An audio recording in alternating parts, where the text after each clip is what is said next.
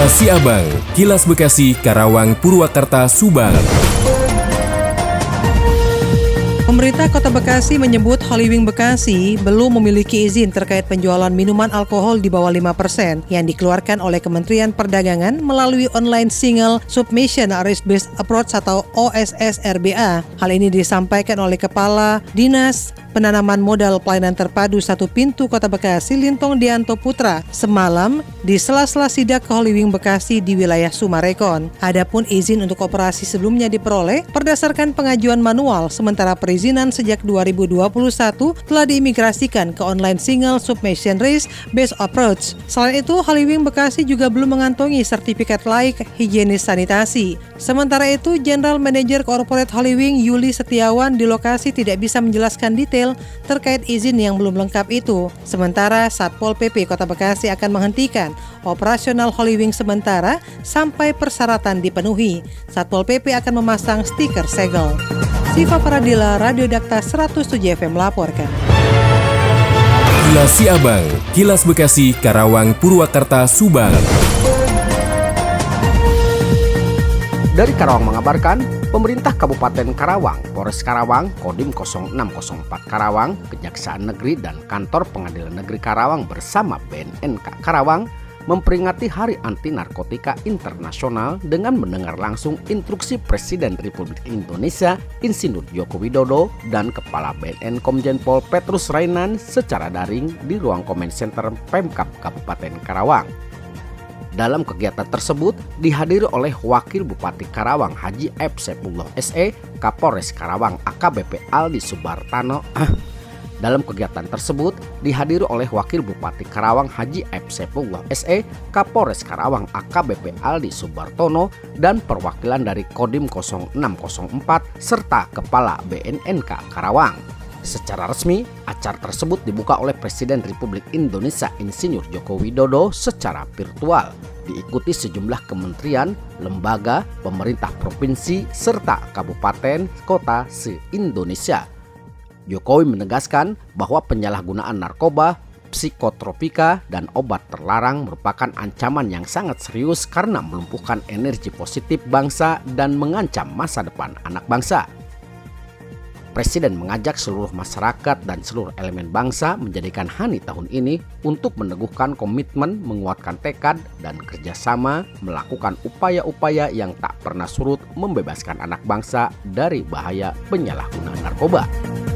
Demikian dan Citra Sena 96,9 FM ADS Radio Karawang untuk Kilas Si Abang.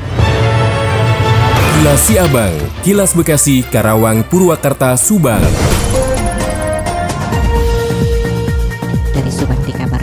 Pengawasan Pemilu atau NAPI Bawaslu Kabupaten Subang membeberkan persiapan yang sudah dilakukan dalam menghadapi tahapan pemilu. Bawaslu siap untuk mensukseskan pemilu 2024 mendatang. Hal tersebut disampaikan Komisioner Bawaslu Imanuddin. Imanuddin menyebutkan Bawaslu sudah mulai melakukan persiapan bahkan sebelum tahapan dimulai dengan melakukan silaturahmi ke sejumlah partai politik yang sudah melakukan pemilu pada tahun 2019 lalu. Sejatinya pemilu itu tidak dilaksanakan hanya pada hari pemungutan suara saja, dilakukan sejak sejak 20 bulan sebelumnya. Selanjutnya Imanuddin mengatakan bahwa dalam tahapan verifikasi ini posisi Bawaslu di daerah masih menunggu pendaftaran parpol di tingkat pusat. Mengingat berdasarkan data di tingkat pusat, jelas Imanuddin ada 75 parpol yang sudah tercatat di Kemenkumham. Salah satunya, kata Imanuddin adalah verifikasi administrasi untuk parpol yang pernah mengikuti pemilu 2019 lalu. Sedangkan bagi parpol yang baru bukan hanya verifikasi administrasi saja, tetapi harus juga melakukan verifikasi faktual.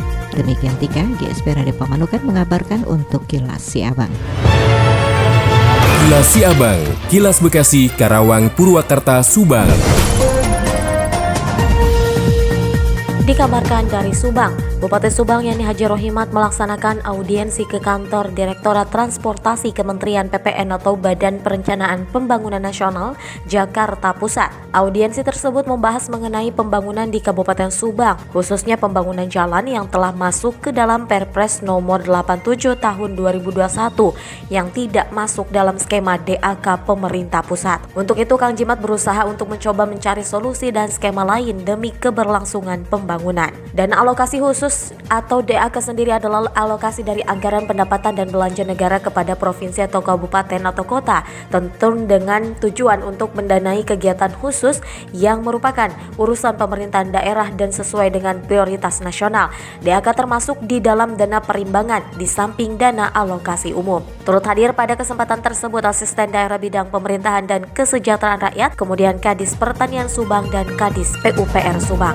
Wafahanum 100,2 LC5 FM melaporkan untuk Kilas Siabang. Demikian Kilas Siabang yang disiarkan serentak Radio Dakta Bekasi, Radio Gaya Bekasi, Radio El Gangga Bekasi, Radio Pelangi Nusantara Bekasi, Radio ADS Karawang, Radio GSP Subang, Radio El Sifa Subang, Radio MKFM Subang, dan Radio Populer Purwakarta. Nantikan Kilas Siabang selanjutnya.